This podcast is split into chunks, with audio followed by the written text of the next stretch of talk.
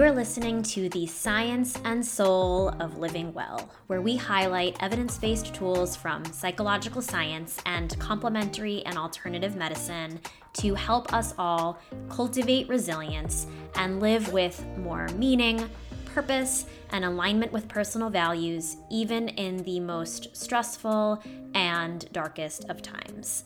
I'm Melissa Ming Foynes, your host, and I am also a clinical psychologist and educator, trauma informed mindfulness meditation and yoga teacher, and Ayurvedic doula.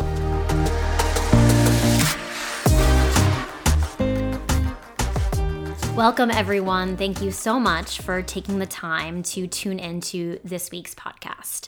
Before I introduce our topic for today, I wanted to remind you all about the free four part video series, The Science and Soul of Building Resilience. If you're interested in learning more about the series or gaining access to it, please take a peek at the episode notes where you can learn more. For today, we are going to be talking about family dynamics, dynamics in our families of origin, and ways in which we can build more awareness about the habits, tendencies, and patterns we have developed from those early family dynamics so we can move from habit, from autopilot mode, from reactivity to choice, to intention. So, we are all products of our environments growing up. None of us is immune to the effects of these early family influences. And many of the patterns we develop are a way of surviving, of being successful in these family systems. These patterns are ways that we get important needs met.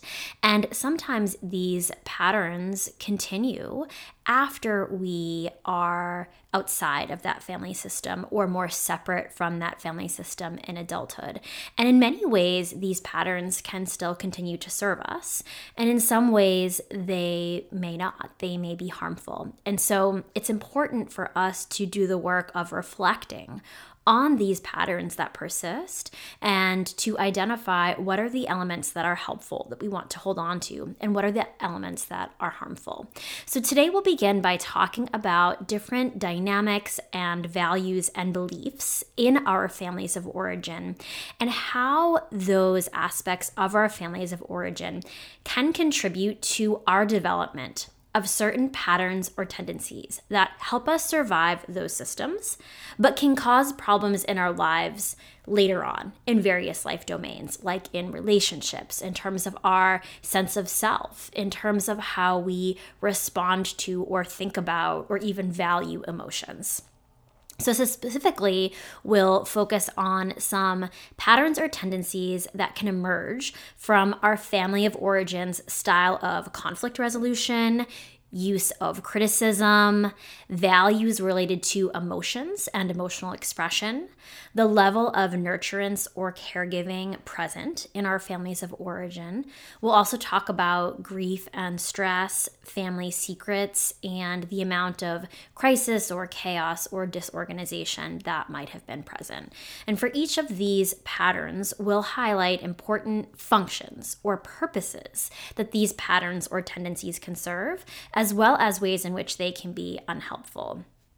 I'll also share some ways we can increase our awareness so we can be living from that place of intentional choice rather than acting out of habit based on our conditioning and our prior learning. So, for each pattern, I'll share some considerations that could serve as journal prompts or self reflection questions to help you consider more deeply how these patterns might operate in your life today so that you can foster some curiosity about the ways in which they do and don't serve. And this level of self inquiry, I believe, can really support us in beginning to understand what we might want to shift in our lives and how to begin the process or continue the process of letting go of what no longer serves us. Before we begin speaking about the specific kinds of dynamics that exist in our families of origin and the patterns or tendencies that can then develop from those dynamics, I want to take a step back and talk about how these roles develop in the first place because I think it's important to recognize that these patterns exist for a reason and this is a very normative process. You may have heard people use the phrase biopsychosocial theory before with respect to development. And biopsychosocial theory is a theory that describes how our development of various behaviors, personality traits, traits, tendencies are affected by a combination of our biology as well as our social environment. So, biological influences include our gen- genetic makeup as well as aspects of ourselves that have a biological basis, like emotional sensitivity and impulsivity, for example. Social environment includes not just our caregivers and members in our families of origin, but also how the larger society treats us. It can also involve experiences of life stressors and traumas, effects of oppression and discrimination. So, any kind of psychosocial influence, cultural, political, social, gendered based norms and expectations, messages about sexuality, all of that can contribute to the influences in our social environment. Biopsychosocial theory demonstrates how it is the interaction of us and our environment that leads to the development of certain patterns and tendencies in childhood that can then persist into adulthood. So, in a nutshell, the way we are born into the world, our temperament or constitution, so to speak, interacts with our environment in a transactional way. So, the way in which we are born into the world might elicit certain responses from the social environment, not always. And we might influence the social environment because of who we are, because of how we're born into the world. And this has a reciprocal or a cyclical effect as well, in that our social environment influences us as well. So, for example, if we are praised or shown love and attention when we act in certain ways, often in ways that are consistent with the values of our family system or help support the functioning of the family system in some ways, we are likely to continue those patterns because we learn that these ways that we act help get our human need that we all have for belonging and connection met. The more we act in this way, the more we get that praise and love and attention from our social environment. And so that further solidifies or entrenches that pattern.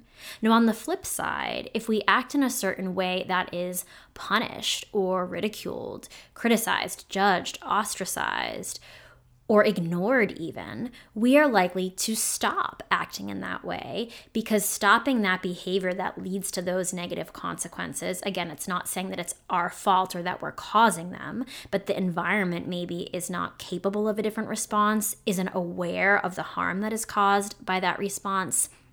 But regardless of the reason the social environment is responding to us in that way for that behavior, we are likely to stop engaging in it because that stopping of that behavior or tendency protects us from further hurt and from disconnection from those relationships. So, as humans, we are wired for belonging and connection and love, especially in our childhood and adolescence. But of course, it doesn't stop there, it continues. And we also have a need for security. And so, we will often do what it takes to get these human needs met, even if it comes at a personal cost.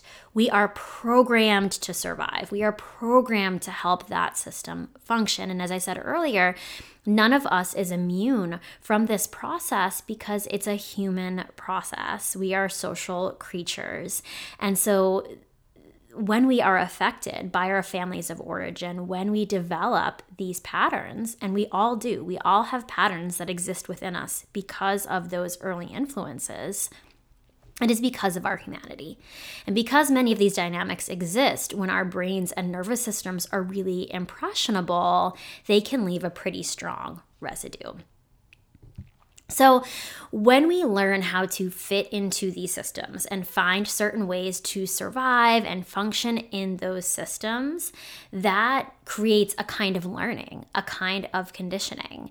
And that can lead us to suppress certain tendencies in ourselves that are a part of our true nature. So, as an example, if we're born into the world as very emotionally sensitive beings and our family doesn't support that, flat out criticizes it. Or perhaps our family thinks it's helping us manage our emotional sensitivity by saying, oh, don't worry, it's okay, which can be hugely invalidating when you feel like something is not okay.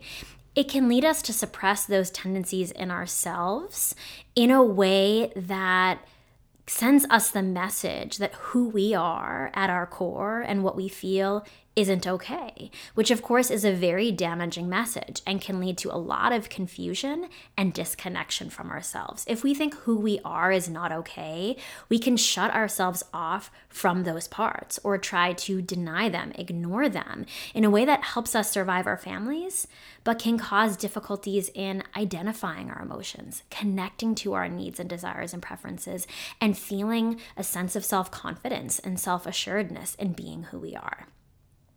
Another flip side of this dynamic is that if our family doesn't know how to or doesn't realize that they aren't supporting aspects of ourselves, it can also cause us to emphasize or exaggerate parts of ourselves in a way that feels false.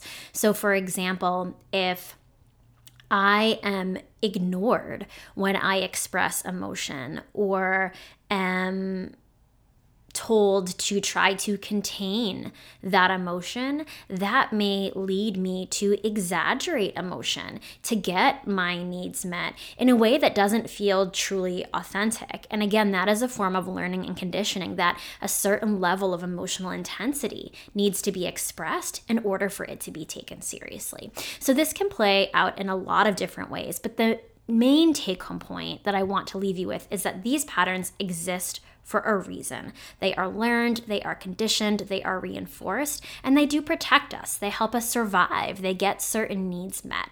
So even if they cause problems down the road, they did serve an important function at a certain point in time. And so it's crucial for us to have self compassion and to recognize that these responses were functional, did serve a purpose at that point in time.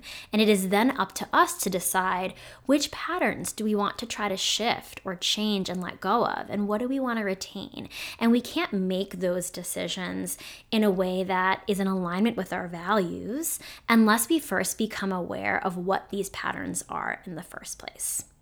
So, as I transition into sharing some examples of family dynamics and patterns that can emerge from these dynamics, it feels important to highlight that none of these tendencies or patterns that I'll be talking about are mutually exclusive.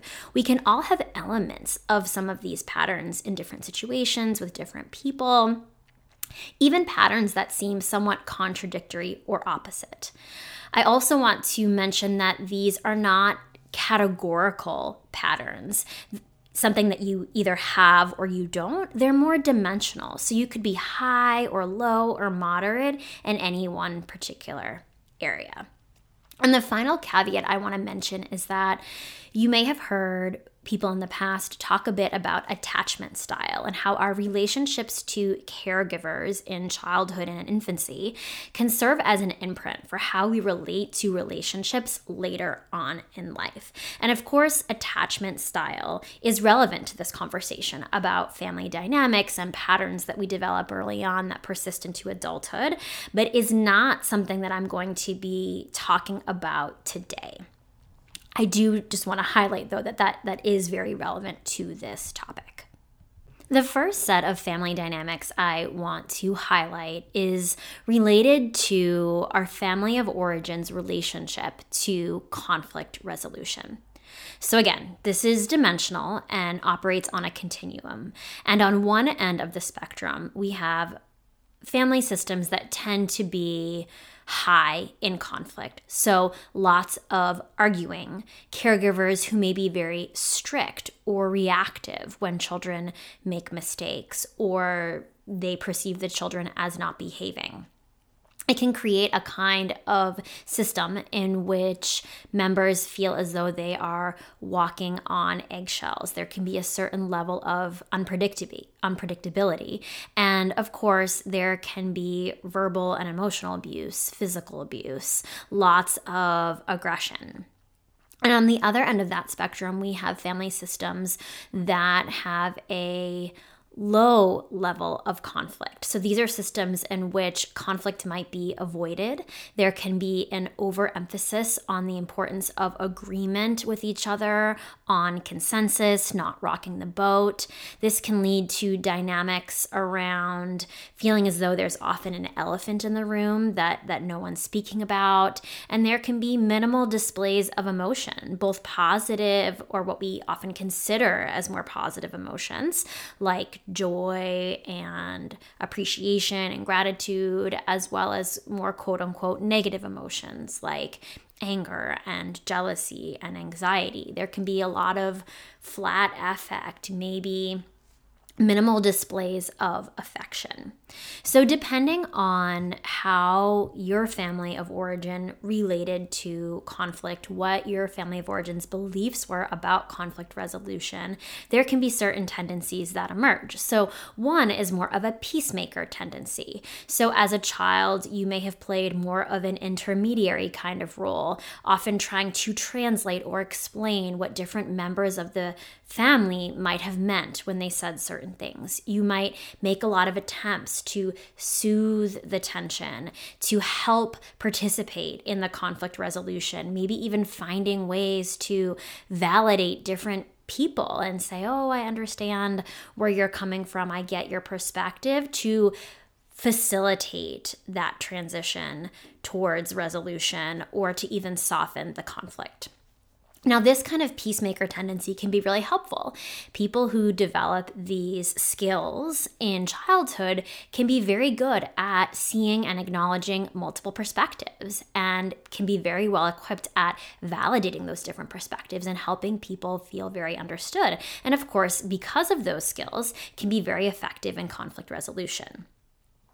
At the same time, people who have this more peacemaker tendency can tend to focus on other people at the expense of themselves when it comes to conflict. So, minimizing their own needs in the context of conflict for the sake of group cohesion and harmony. They may even have minimized their own needs in the midst of relationships and conflict that they aren't so aware of them. And they can be quick to try to resolve tension and conflict without sufficient emotional experiencing or expression which can be a bit of a bypass. So, almost like a skipping over of sharing their perspective, their point of view, expressing their emotions in the service of more expeditiously arriving at resolution.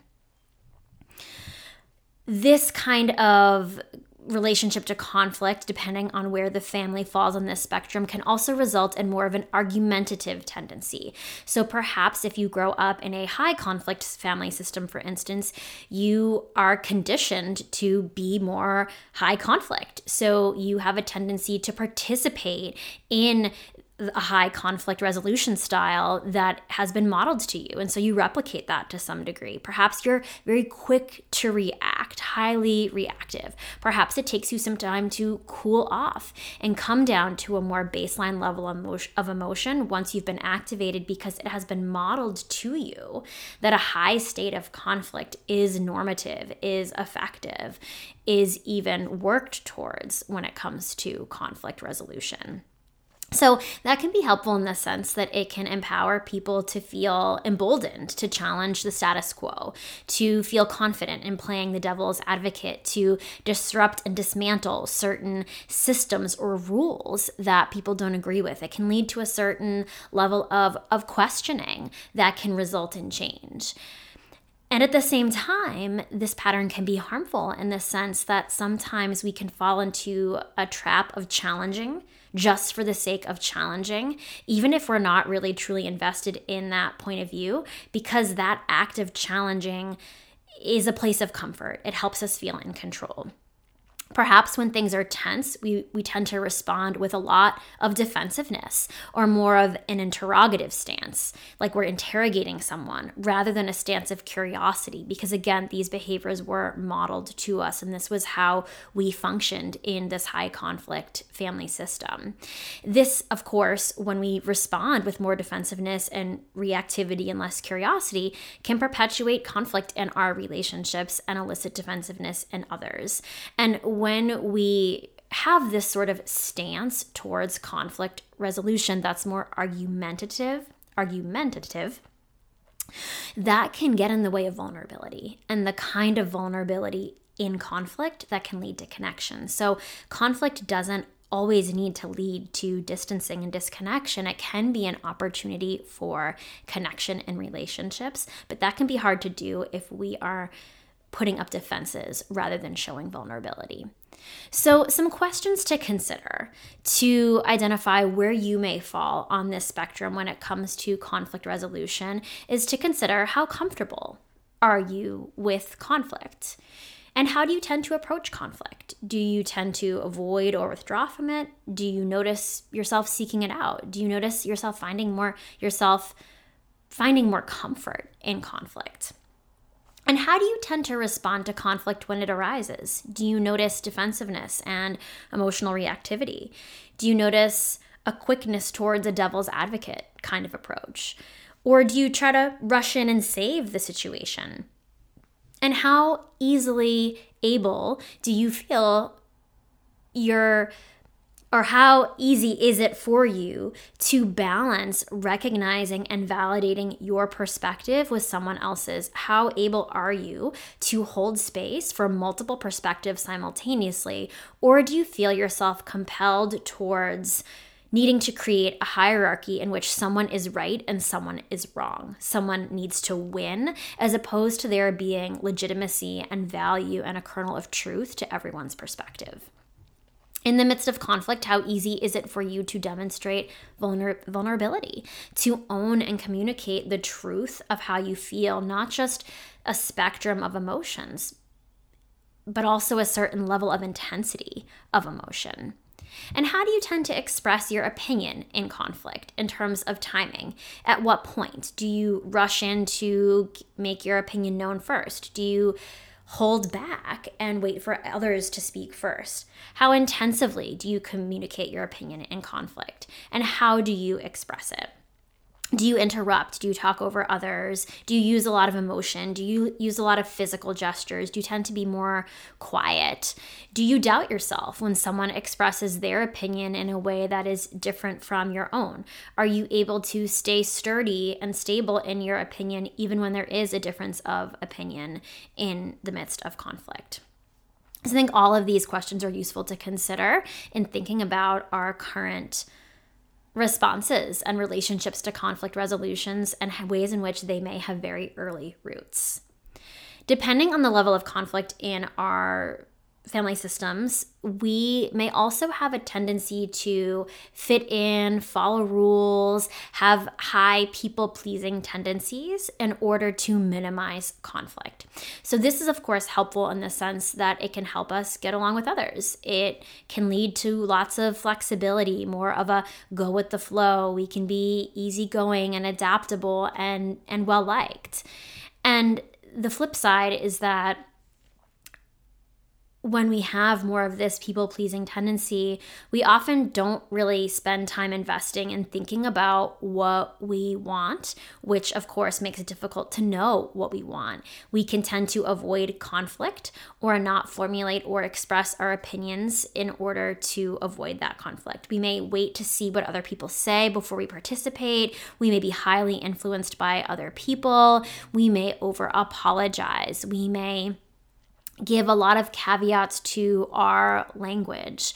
We may go with the flow at the expense of what we really want. We may disconnect from our own needs or forego them and really lose our sense of self and who we are and what we believe what we believe in. And many people describe a sense of being a chameleon. So feeling like we can change and adapt to who we are in different circumstances in order to be well liked. So, this kind of tendency can be an internalization of this message that our worth and our value resides in our ability to get along with others. That unless we are agreeable, unless we go with the flow, we won't be loved or well liked. And so, when we are that adaptable, when we have that chameleon like tendency in different circumstances, that can really result in a lack of a stable sense of self and not really knowing who we are.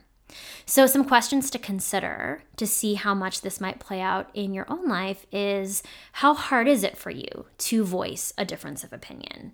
How concerned are you with being liked by others? And are there tendencies that you notice within yourself to change your opinion hold back in expressing your opinion in the service of being liked by others? Do you have a strong sense of who you are? A strong set of identities? Do you feel that that sense of who you are is something that remains stable across various contexts and in different relationships and with different circumstances? Do you find that you are consistently changing your patterns? Do you find it difficult to make decisions? Is it hard for you to know what you want? Do you have a tendency to apologize, to soften your opinion, or to backtrack easily in the midst of conflict when you are met with resistance or when someone pushes back against your opinion? And is it your first reaction to to yes or to agree or to say no or disagree without really thinking that through is there some kind of habit or reactive response that you tend towards the next dynamic I want to lift up is related to family systems in which there was a high level of criticism.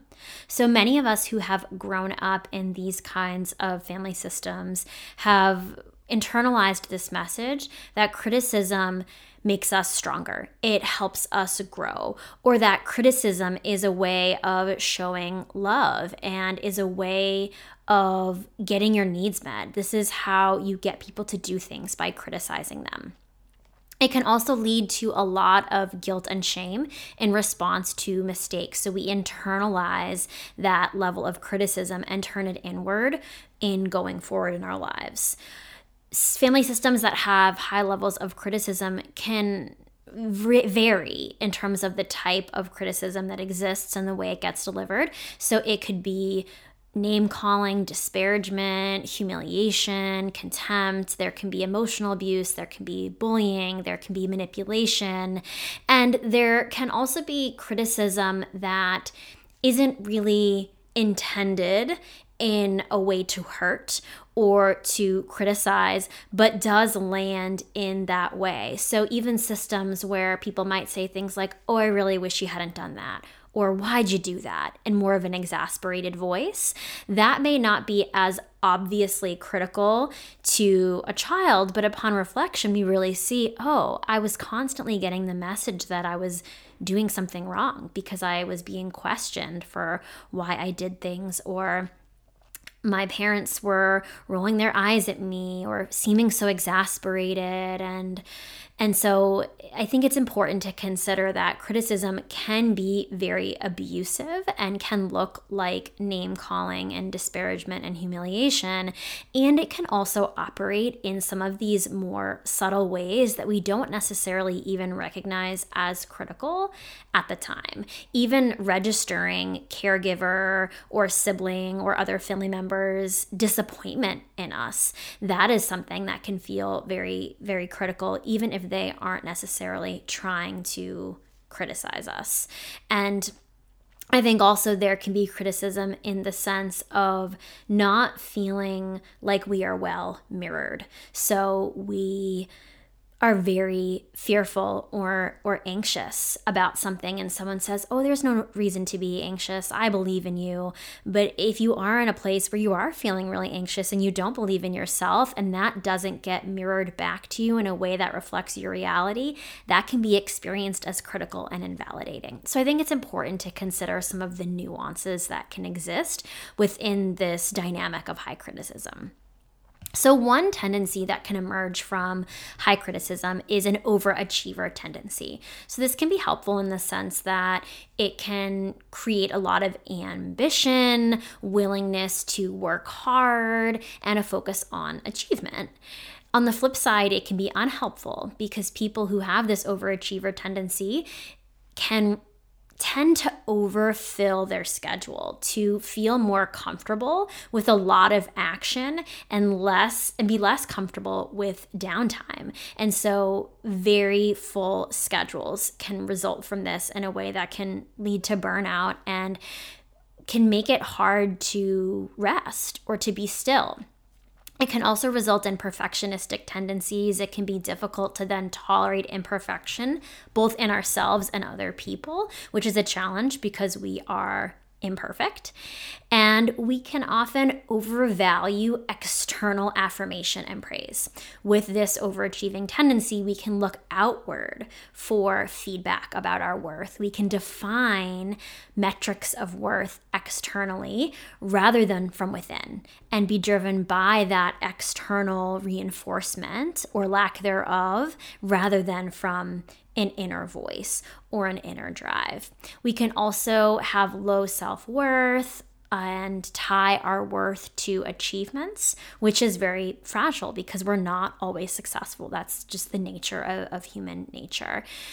We sometimes might even seek out criticism without ne- necessarily being that aware of it. So it's not that we explicitly think to ourselves, I'm going to seek out a relationship or a supervisor or a mentor that is going to be highly critical but we might find ourselves more comfortable with that level of criticism and because we're used to it. And even though it's harmful, it feels more comfortable. We also might not trust relationships in which people are not critical. So when there is a low criticism, we can be skeptical. We can wonder, does this person really love us? And so there can be some insecurity that develops when criticism isn't present. So, some questions to consider include what is your relationship to criticism? Do you tend to avoid it? Do you find some comfort and reassurance in it because you view it as a mode for helping you grow? And what is your relationship to criticism of yourself? To what extent are you highly critical of yourself? How easily do you recover from criticism from other people. If you have been criticized a lot as a child, you may be more sensitive to criticism or you may be more hardened to it.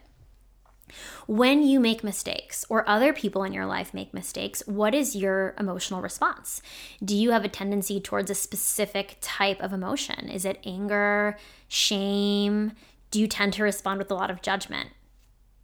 Are you able to modulate the amount of effort or energy you put into tasks? Or do you have a tendency to overperform, to have a hard time giving less than 100%? Or do you have a tendency to, to underperform and have a hard time really pushing yourself to meet challenges? And how do you measure your worth? Is it more external? Is it more internally driven? Is it some kind of combination? to what extent do you tie your worth to your performance or your pro- productivity or to external affirmation and responses and feedback? And do you find that criticism is a theme in your relationships? Do you tend to find yourself in relationships with people, romantically, platonically, who are really judgmental? And when people are critical of you, are you skeptical?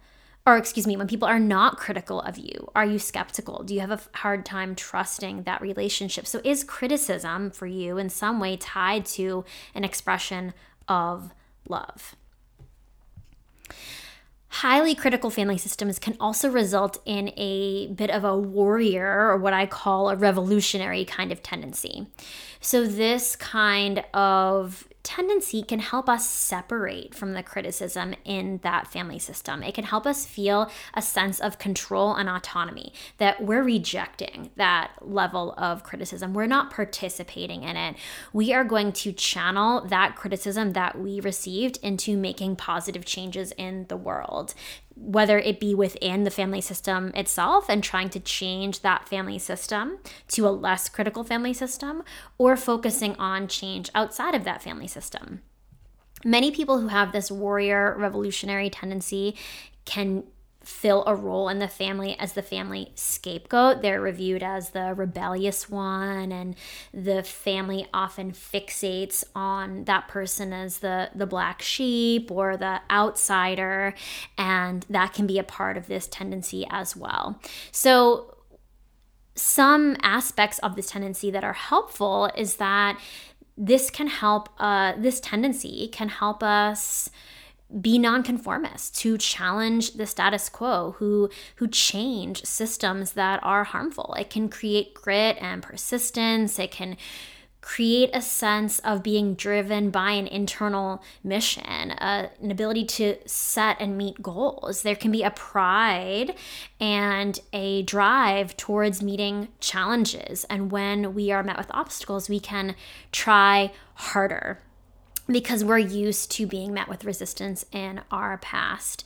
And and many people who have this kind of warrior or revolutionary kind of tendency enjoy fighting on behalf of other people. I don't mean necessarily in a violent way but really being advocates and spearheading crusades and really dedicating themselves to causes and sticking up for others on the downside, with this kind of tendency, it can be hard when we're not in positions of power, or we can have a hard time responding effectively to figures of authority. Sometimes we can have a hard time with consistency or structure because we're used to that tumultuousness of challenging the status quo.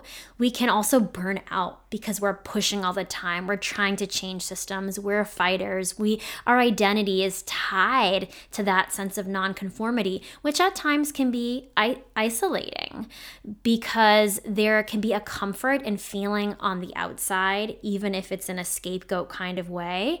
Um, because we're used to that. And so there can be a, a sort of isolation, a loneliness, a lack of connection. So, some questions to consider include what is your relationship to authority figures? How do you tend to respond when you're not in a position of power or you're not able to direct the flow of change or of what happens? How comfortable are you with uncertainty and lack of control? Do you have a tendency to micromanage or control other people's actions or even their impressions of you, what they think of you? Do you have a hard time separating changing your mind with giving up? Do you feel as though, unless you fight hard all the time, and are working all the time towards change and revolution that you are giving your you're giving up or that's lazy is there judgment there do you feel there is a sense of balance in your life? Do you tend to resist structure and schedules and rhythms and consistency? Are you more comfortable with a certain level of, of unpredictability? How often do you feel burned out? How well are you able to balance persistence and advocating for change with rest? And do you have causes that you believe in in passionately? And if so, how do you care for yourself while also dedicating yourself to those causes? And a final tendency I want to highlight related to highly critical family systems, which again, this is not an exhaustive list, but I just want to lift up some of the most common patterns that I see people grappling with, whether it's myself or my clients or loved ones, is a self invalidating tendency, a tendency towards low self worth, low self esteem, low self confidence because we have internalized this criticism. Sabine Salesi refers to this as the inner committee, the inner criticism committee. So we sort of inherit that criticism, so to speak. So this may be a hard one to see how this pattern can be helpful. Yet there is a an element of utility and survival to an internalization of criticism and having highly self-critical tendencies. So if we feel as though our loved ones in our families of origin are correct in their criticism of us, we don't need to face the fact that these are people who are supposed to love us and protect us and be there for us unconditionally. We don't have to contend with the fact that they are actually causing us harm. So, if we believe their criticism and internalize it without challenging it, it can allow us to maintain our relationships with these people who are responsible for meeting certain needs for us. So, again, this isn't necessarily something that is happening on a conscious level, but it does allow us to not feel as betrayed by them, not as hurt by them, because we view ourselves as the problem rather than them. So, of course, this is unhelpful because when we internalize this inner critic committee, we can be very harsh with ourselves. We can have low value. We can be racked with self doubt. We can be very prone to shame and judgment. We can have a hard time being vulnerable with other people because we have internalized this criticism so much that we don't feel worthy. We don't feel capable. And so we don't take risks. And maybe we're very depressed and lethargic and amotivated. So, some questions to consider include to what extent are you harsh and judgmental towards yourself? Do you love yourself? Are you able to like who you are and not just the parts of you that other people like or that you feel proud of, but all parts of yourself, even the parts that you feel insecure about? Are you able to still love yourself, not in spite of them, but loving yourself for for who you are with all of these components. Do you tend to justify or excuse other people when they harm you? And when you are criticized do you automatically assume that that criticism is correct? Or do you question the credibility of that criticism? Do you consider the source of the criticism? And and to what extent do you thoughtfully consider it as opposed to defaulting to the assumption that it's accurate and true. The next set of family dynamics I want to lift up is related to emotions. So many of us have grown up in family systems where there is more of an inhibited relationship to emotions. There may be a lack of physical touch, a lack of physical expressions of affection. There may be more of an emphasis on internal processing or experiencing of emotion rather than that happening in a relational way.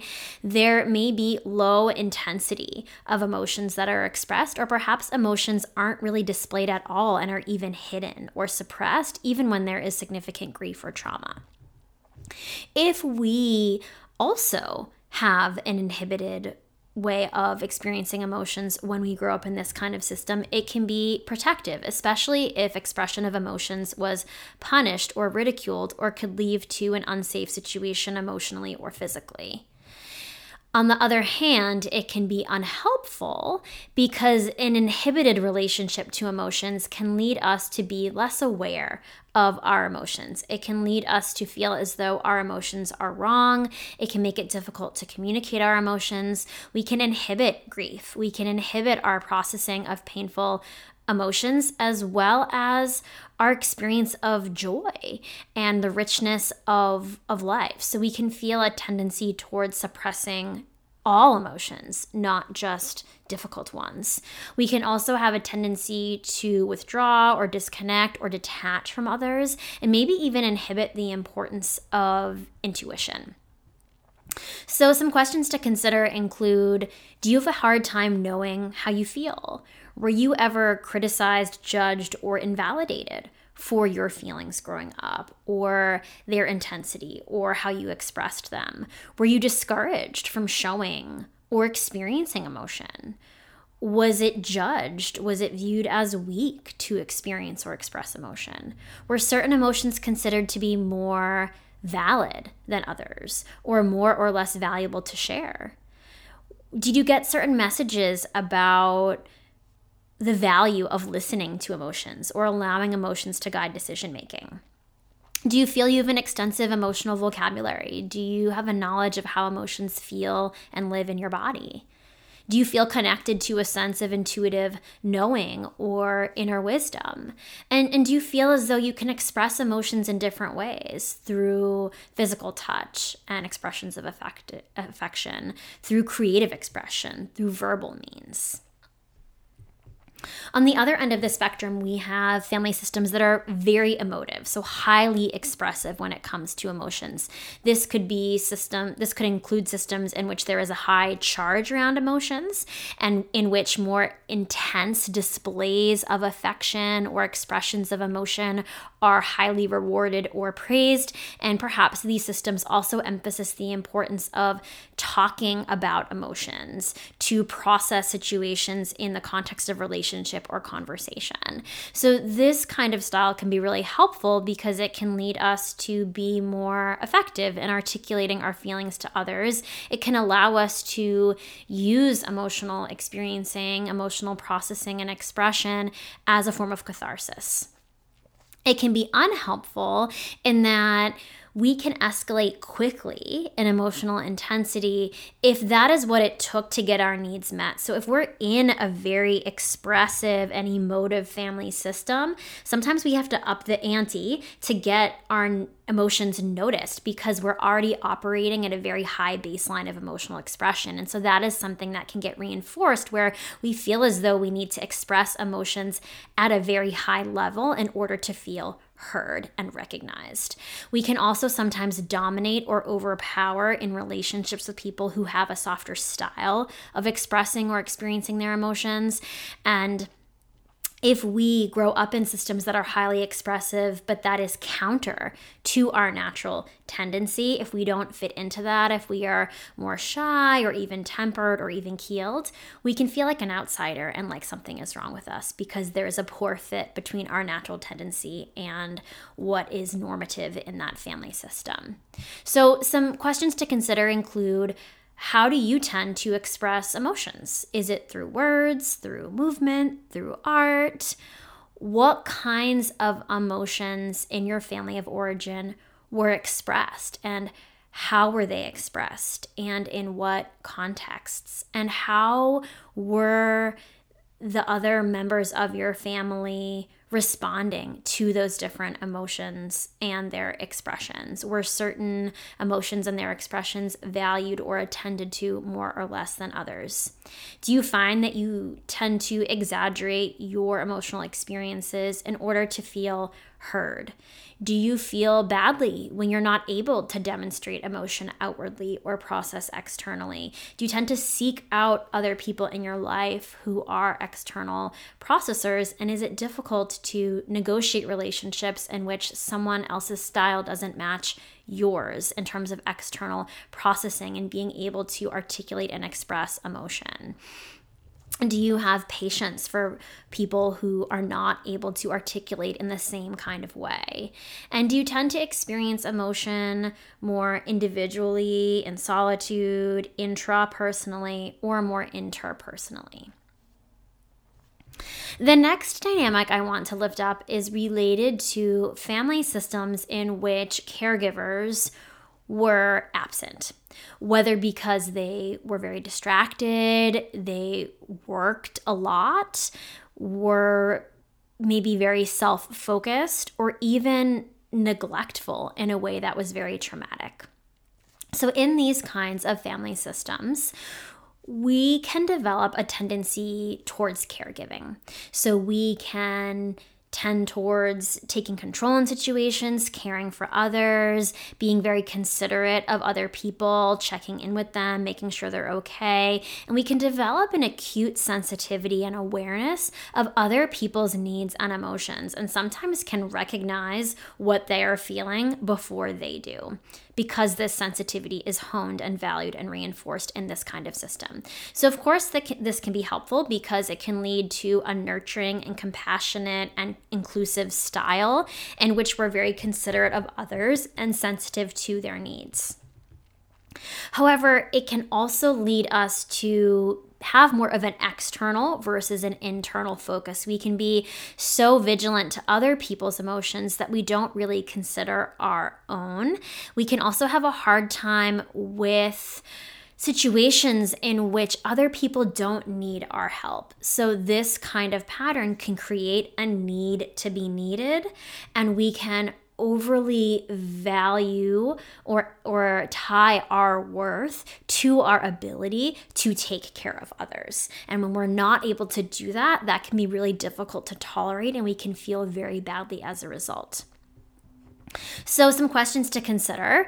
In moments of stress or crisis, do you tend to take charge, to lead and problem solve and take care of the situation? Do you find yourself being very sensitive to other people's needs? Do you often pick up on nonverbal cues and signs and subtleties that other people may not notice? Do you take joy in serving others? Do you find that you often overextend for others or focus more on other people than yourself? Do you prioritize other people's needs first? Do you find that you tend to other people before you tend to your own needs when it comes to self care or emotional processing or other kinds of needs? And do you base your worth on your ability to nurture others? If you're not able to care for someone or if someone is not willing to receive your help, does that feel very destabilizing? Do you tend to feel hurt by that and take it very personal on a deep level? This kind of family system can also lead to a tendency towards nurturance seeking.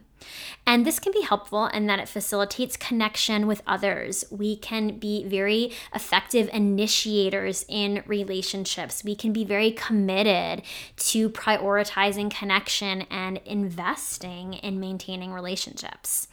And on the flip side, we can become overly reliant on relationships for our sense of self, for our self esteem, and our worth. We can become very dependent on other people's opinions, and we can use those opinions to guide our decision making more than that process coming from within. We can also find it challenging to do things on our own or have difficulty tolerating when people have a different opinion than ours, and that can feel very hurtful and hard. And because we can rely on other people for stability and decisions and self worth, it can be difficult to know how to self soothe, how to give ourselves nurturance because we so often have tried to seek that nurturance outside of us. So when we are really deprived of presence and attention growing up, it can lead us to be very hungry for that and to seek it out throughout our lives. So, some questions to consider Do you tend to find yourself in very intense relationships or in many relationships, almost like relationship overload. There are so many relationships in your life that it can be hard to balance them all. Do you find it difficult to end relationships that don't serve you or to address what isn't working in relationships? Do you find yourself staying in relationships for longer than might have been ideal? Do you find yourself able to make decisions without consulting with others? Do you find it difficult to justify or feel grounded in your decision making if other people agree? And are you able to be independent from other people? Do you find yourself really gravitating towards time with other people over alone time? Is it hard for you to be bored? Is it hard for you to be alone? And are you able to identify your own needs and then meet those needs from within and self soothe and self nurture? Another theme I want to highlight is related to grief and stress. So many of us grew up in systems where there was significant grief or stress, whether it was more acute, whether it was more chronic. This could be extreme poverty or difficulty with getting financial needs met or basic needs for consistent shelter, clothing, food, growing up in single parent households, death of family members. It could be mental health challenges and one or more family members. And also, it could involve dealing with ongoing discrimination or oppression. So, one kind of pattern that can emerge from systems in which there is grief and stress is a tendency towards optimism and lightheartedness and a sense of humor. So, of course, this can be helpful in that the ability to find joy in life, even in the context of significant grief and stress, is really powerful. It can be a powerful antidote to some of that grief and stress and it can allow us to be resilient and to recognize that even in the midst of grief and stress there is room and space to be held for joy People with this tendency can also have a certain positivity and optimism even when dealing with difficult situations. They can have a basic trust that things are going to be okay, even if they are extremely challenging.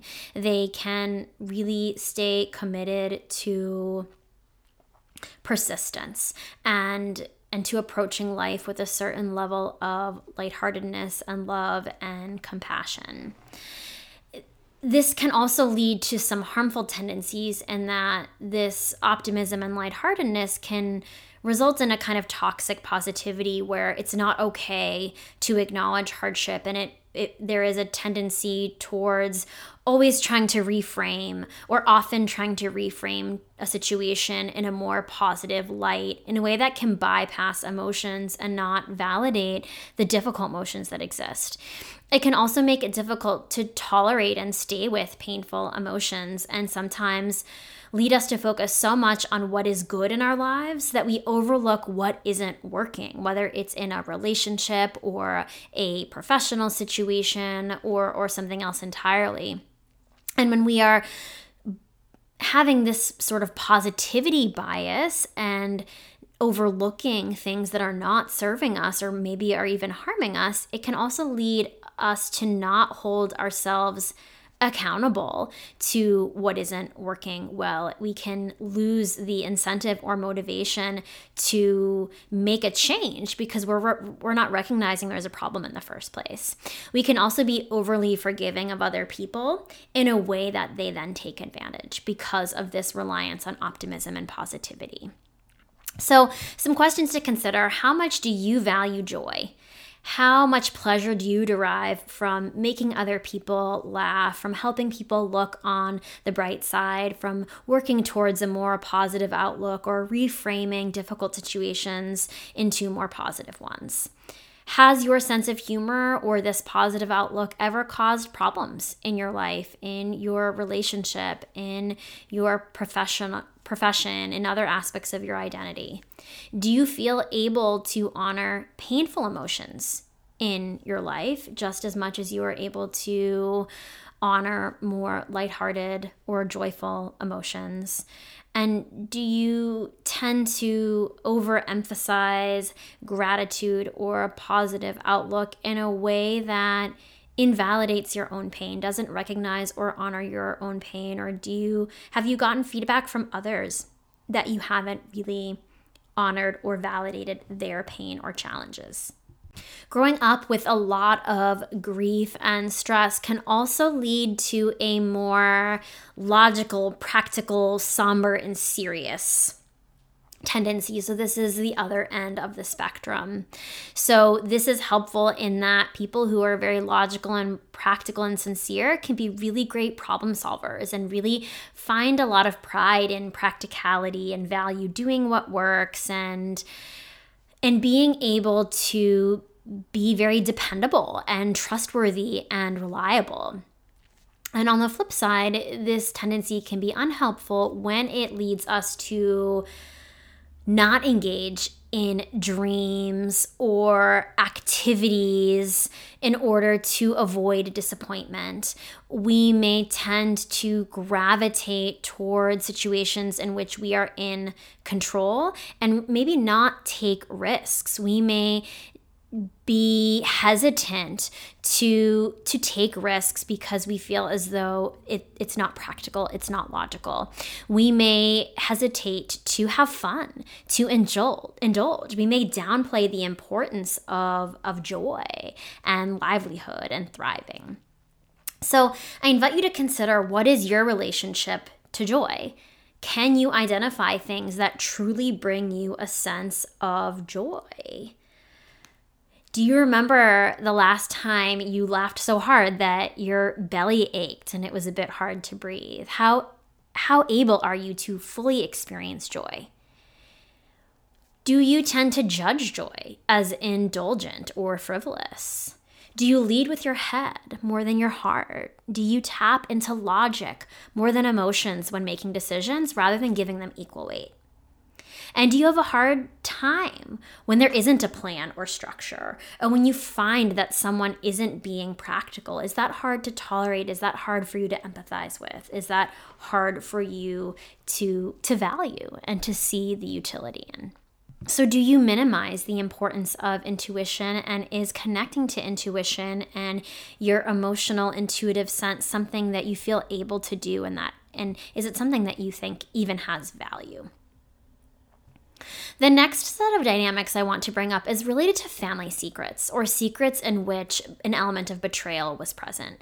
So, family secrets could be around, of course, sexual abuse and other kinds of abuse. It could be not sharing with other people that there is addiction or mental health struggles in the family. It could also be betrayal in the form of infidelity that happens in the family or a level of dishonesty or disloyalty. There could be secrets related to unhappiness in a marriage. So, anything in that camp of betrayal or secrecy. So, these kinds of systems can lead to a tendency of secret keeping. So, the, the utility here is that when we can keep secrets, other people view us as loyal and trustworthy. We can be very effective confidants. On the flip side, when we've grown up with this message that certain things cannot be revealed, that can induce a sense of shame. It can induce a sense of needing to not be vulnerable, of emphasizing the importance of hiding, feeling as though certain behaviors or parts of us can't be shared. Otherwise, there will be a negative consequence. And that can increase anxiety and fear about people knowing who we truly are or what is going on behind closed doors. We can also become really sensitive to our perception that we are being lied to, that someone isn't being fully transparent or dishonest about or or isn't being fully honest with us. And it can also lead us to be hyper vigilant to signs of dishonesty.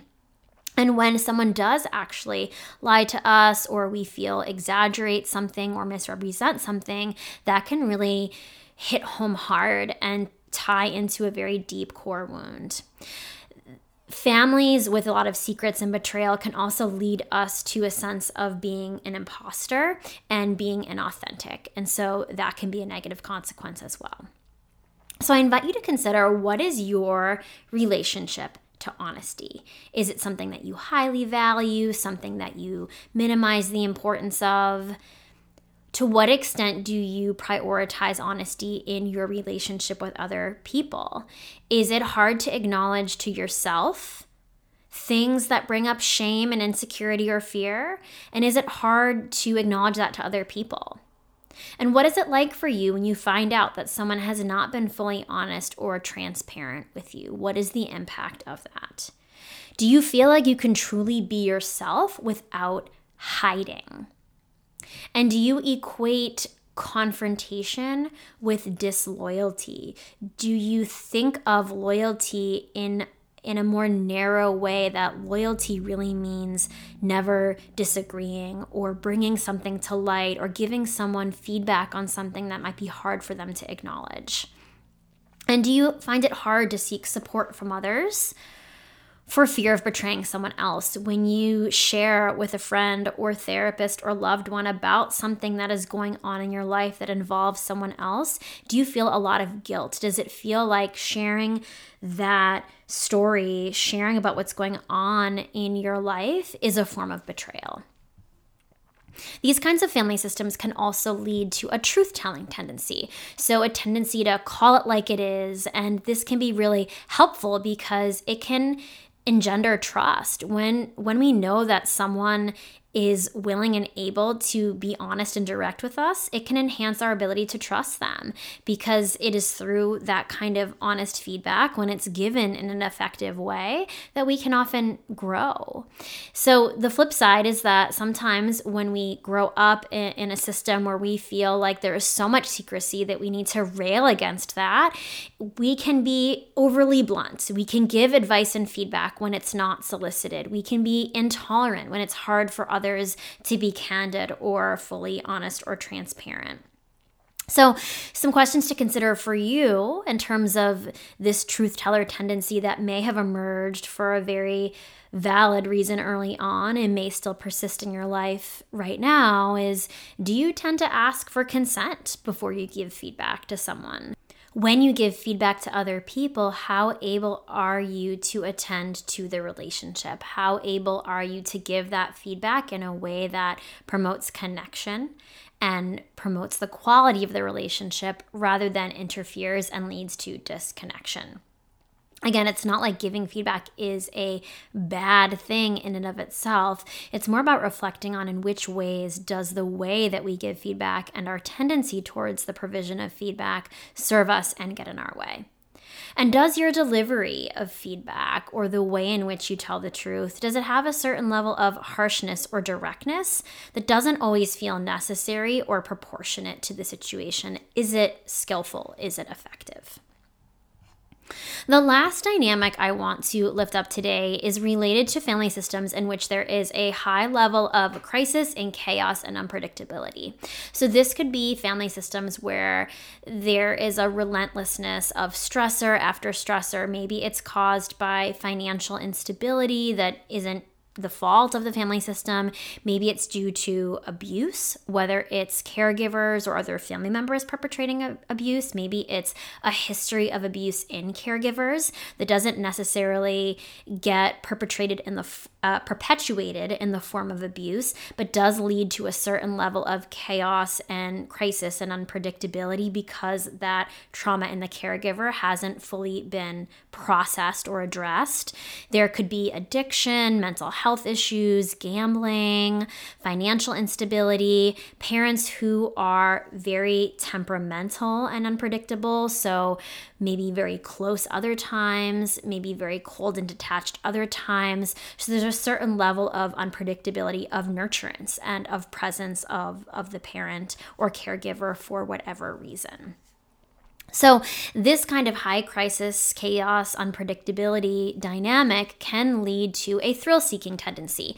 So, when we grow up in this kind of system, we can feel more comfortable in chaos and disorganization. And so, this can be helpful in that it can lead to a lot of adventurousness. We can do very well in high stress environments. We can have developed skills in being very calm in crisis and very up for novelty and exploration, which leads us to be very fun spirited. The unhelpful side is that because of this comfort in chaos and novelty and, and crisis, we may tend to seek out thrills in ways that are risky, whether it's extreme physical activities or substances or some other means. We may have difficulty with boredom.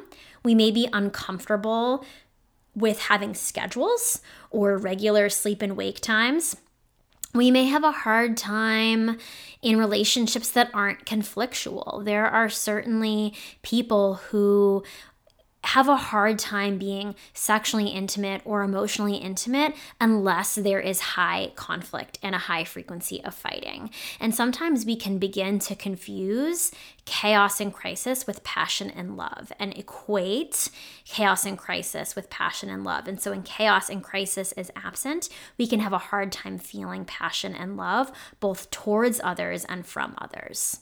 So, some questions to consider Do you perform best under pressure? Do you tend to procrastinate? Sometimes procrastination can create a bit of an adrenaline rush that is related to high sensation seeking and thrill seeking. Are you often late? Do you often play sort of a brinksmanship with time? Do you notice that you tend to push people's buttons and test boundaries in relationships even without intentionally doing so or meaning to do so? In retrospect, you often say, "Huh, I wonder if I did that to see what what they would do or if they would stick around." Do you enjoy activities that produce an adrenaline rush? Are there times where you think you have equated chaos and crisis with passion and love?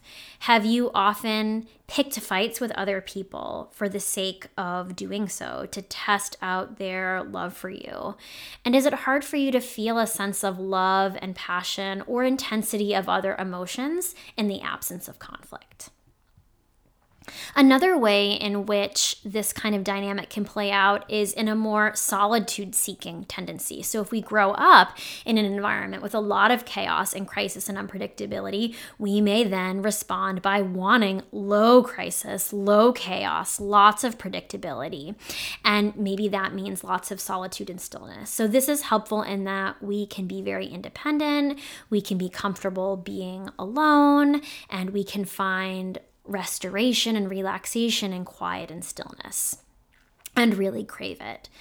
On the other hand, this tendency can be unhelpful if it leads us to withdraw and isolate and to not trust that others will be there for support. So, if we've grown up without that level of predictability and stability, it can be hard to trust that that is something that exists because we haven't experienced it.